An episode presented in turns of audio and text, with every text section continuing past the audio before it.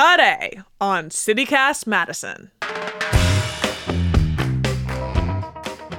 Four Wisconsin state legislators have sponsored a bipartisan bill aimed at supporting veterans' mental health, this time with a new approach magic mushrooms. More than a party drug, magic mushrooms or psilocybin and similar compounds like MDMA are being lauded as possible breakthrough therapies for PTSD. The new bill would create a pilot program with UW Madison's Transdisciplinary Center for Research in Psychoactive Substances to explore the medicinal use of these psychedelics for vets suffering from PTSD. We had to know more. So we sat down with the center's two lead researchers, Paul Hutson, the founding director, and Christopher Nicholas, assistant professor at UW's Department of Family Medicine and Community Health. It's Wednesday, January 3rd. I'm Bianca Martin, and here's what Madison's talking about. Paul, hello. Hello, Bianca. How are you? Very good. And Christopher, welcome. Hi, nice to meet you. Lovely to meet you both. So, Paul, you're at the forefront of this pilot study focused on psilocybin. Big picture, what is this pilot? We have a study looking at uh, implementing psilocybin dosing in individuals with opioid use disorder and another in methamphetamine use disorder. And Chris has been doing some uh, fantastic work on the MDMA work for PTSD. Chris, maybe you could say something about that. Yeah. So, um, as a clinical psychologist and um, neuroscientist, we were invited to be part of a multi site clinical trial, a phase three randomized controlled trial of MDMA assisted therapy for post traumatic stress disorder. And so we've been part of two phase three trials, which have now both been published in Nature Medicine. It's open access for whoever's interested um, to download and read, um, which has shown that, you know, three doses of MDMA assisted therapy separated about between about three to five weeks between each dose with two therapists under controlled conditions looks quite uh, effective for uh, PTSD symptoms. We saw about an 80% response and um, almost just under about 50% of the participants in uh, that trial uh, went into remission with their symptoms. So it's really encouraging, and um, we're hopeful that this will be a potential treatment for people uh, in the near future. This is groundbreaking research that you you all are working on at the center. Not to like totally set you up to your own horn. but like are there other centers doing work like this? Like this feels very cutting edge. There are other centers around the country and even around the world that are doing research with these compounds and other psychedelic compounds. Uh, MDMA and psilocybin are rather unique in that they've both been um, identified by the FDA as breakthrough drugs, breakthrough medications, as an adjunct for the treatment of PTSD, and psilocybin as an adjunct for psychotherapy for depression. And so I'm assuming this is why um, the legislators are looking to partner with you all because you're doing this work on PTSD. And this is obviously a, a, huge issue for the veteran community, being able to heal trauma, that sort of thing. Sure. And we're excited about this bipartisan bill that's been introduced to the Wisconsin legislature looking at uh, psychoactive substances for the treatment of PTSD and related uh, disorders. Um, and we're looking at looking at a combination of perhaps uh, multiple drugs for that. And so, Chris, over the years, you found that things like depression, trauma, and addiction can be treated with psychedelics and MDMA, which um, most people think about them as as party drugs, right? Yeah. So you know, it there is a long history, right? But you know, I think where we have to differentiate these from the categorization of party drug is that one, um, you know, in the context of MDMA we're using pharmaceutical grade MDMA that is FDA approved and regulated. Um, we're using it in the context of both of these compounds, psilocybin and MDMA, in the uh, in the context of a therapeutic container where they have therapists. Uh, these participants are um, heavily screened, both psychiatrically, medically, psychologically, for inclusion. Um, but there are there is potential for abuse, of course, um, in an uncontrolled environment any of these compounds could set someone up for um, harm to them, themselves or others. So we're talking about the use in much in a very much a therapeutic clinical environment. Absolutely. And then that's true for any medicine, I imagine, and painkillers and that sort of thing. And that's actually one of one of the uh, issues you guys are studying, or one of the things I saw that you're working on parsing out is the experience of um, looking at something like psilocybin, the importance of the experiential um, consciousness shift, the impact of that on someone's um, betterment through the therapy versus just um, sort of the brain changes that the drug activates. Is that correct? Exactly. Psilocybin is unique and classic psychedelics work, you know, a unique feature is that they all bind to what's called the serotonin 5-HT2A receptor. And if you block that receptor, you won't have any subjective effects um, like the psychedelic uh, effects that are you know that are uh, well um, known to everyone.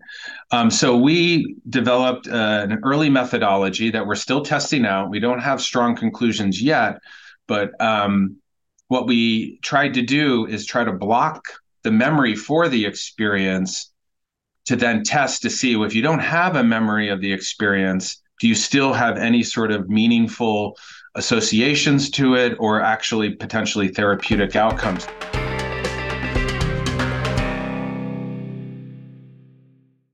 I'm someone actually I have CPTSD and so I'm very interested in in the science of like how memories can be healed.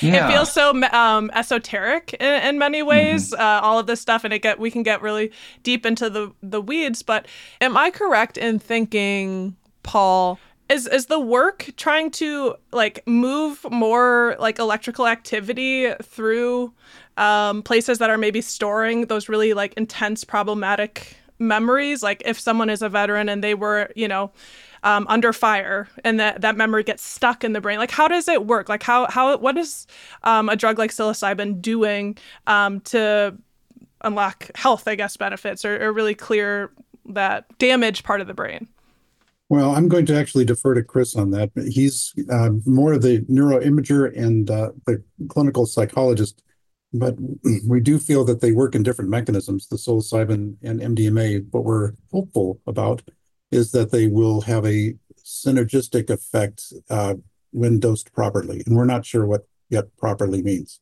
Yeah. So, two things to your question. Um, one, we don't really know you know the, the full mechanism of psilocybin anyway there hasn't been any studies yet to explore psilocybin for trauma and there's some reasons for that uh, psilocybin can be a little bit more jarring of an experience initially for people. And there is an element of needing to relinquish control, volitional control, because once you take psilocybin or any psychoactive substance, those effects are going to come on. There's a, a broad constellation of symptoms that make up PTSD, but some themes are there's, you know, there's difficulty with control. There's um, vigilance around triggers and trauma reminders and threat. There's isolation. So, is psilocybin the best first line psychedelic for PTSD? We don't know. There's no data to suggest it. What we think is there's more data for P- or MDMA, MDMA so far. Um, and what we think there is happening is that the, the pharmacological properties of MDMA allows people to actually tolerate their trauma so they can experience memories and reminders of that trauma in a way that's not completely overwhelming, still challenging, but it allows people to reprocess them in a way where they can experience the memory, um, but also then start to connect it to new ideas about themselves, their lar- larger lived history, their values, their relationships in their lives. So it becomes more integrated um, as part of um, their full life uh, autobiography.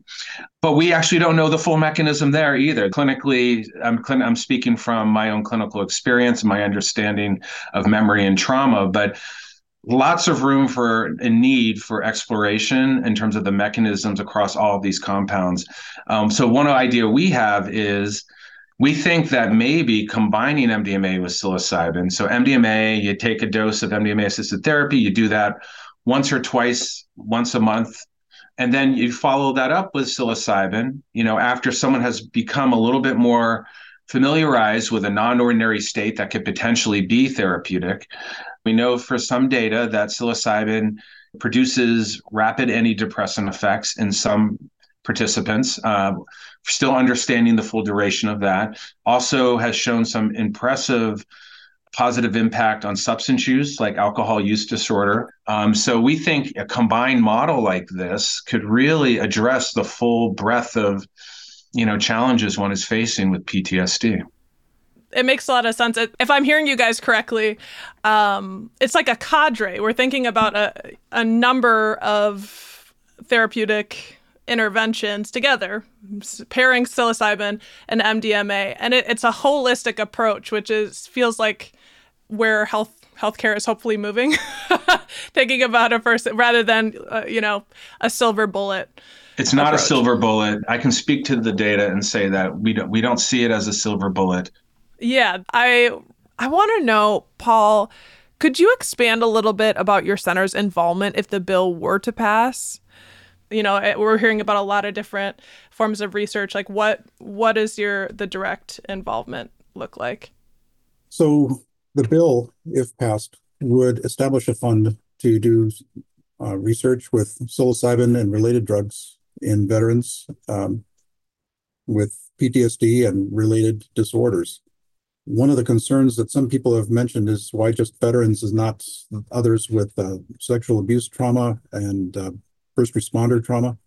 And those are all very legitimate uh, groups that we would like to study. But in terms of the funding that we're likely to have, we feel that a focus on one group may provide a more clear understanding of whether or not there's a benefit as opposed to uh, possible differences in the kind of therapy needed, the kind of dosing frequency, the kind of sequencing necessary uh, for one versus the other. So we feel that um, we have some really great protocols that we would like to um, implement uh, targeted at the the veteran population with PTSD, as Chris has described already, with the MDMA possibly combined with psilocybin. And really what's holding that up is uh, funding. The uh, NIH has not really come forth yet with a substantial amount of funding for um, these drugs. And the other thing, frankly, is to identify what barriers there might be in various groups of individuals, veterans or not, to participating in either research or when the drug is approved, even if it's just MDMA uh, assisted therapy for PTSD down the road in a year or two when it's approved by the FDA, what would keep them from participating? You know, right now these drugs are technically illegal if you're not in a clinical study. There's no evidence that the psilocybin is addictive, uh, that there is an abuse syndrome associated with it, although that might be the case with MDMA. We have not seen that in patients who have been in clinical trials, in, in these structured clinical trials. But there still may be some concern on the part of multiple uh, groups about participating in a uh, therapy that in the past has been associated with an illegal use of the drug. Uh, the other thing that we're really struggling with is anticipating the approval of MDMA assisted therapy for PTSD and, and a few years later, uh, psilocybin for depression uh, as breakthrough drugs.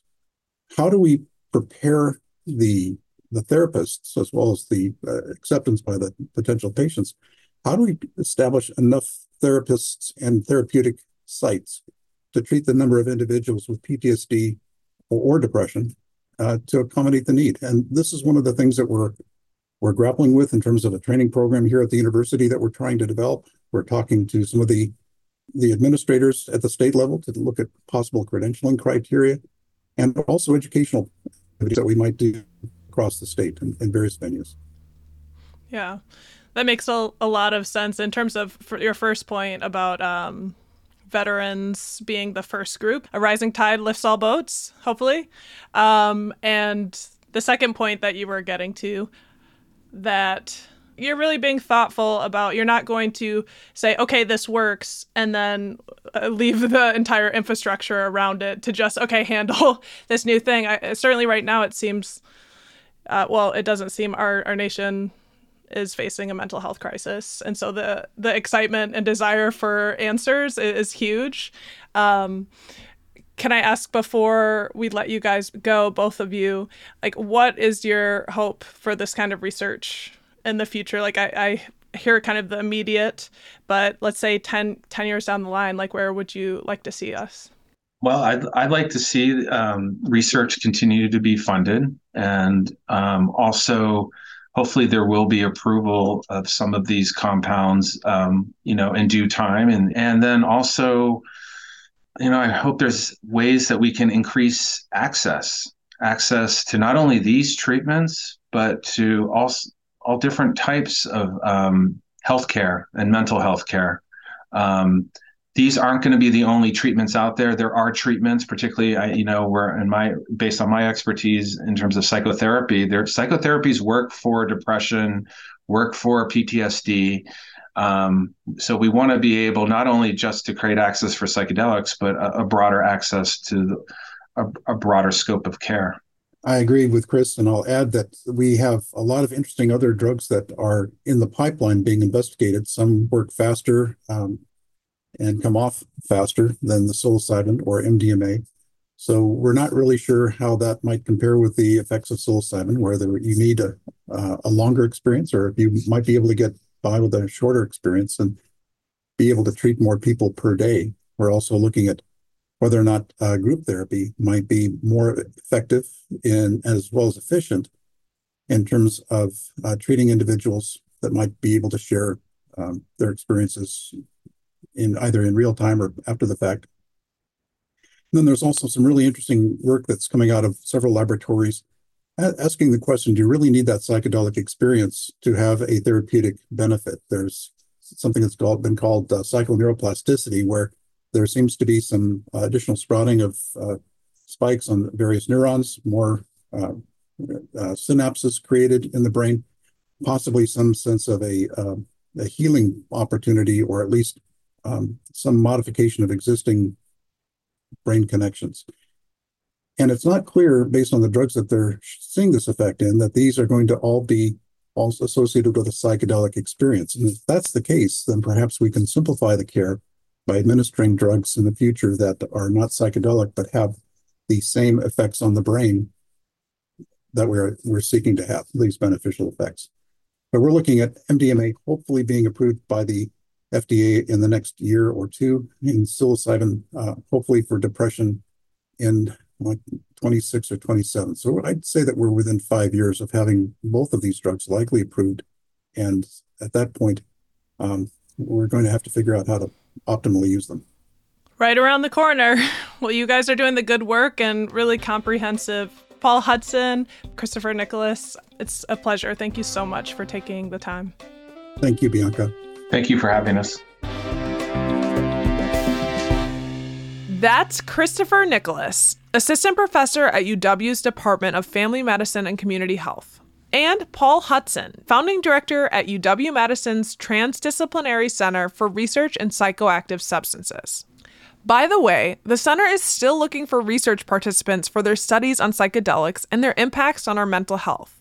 If you're interested in learning more about how you can participate, go check out our show notes for a link.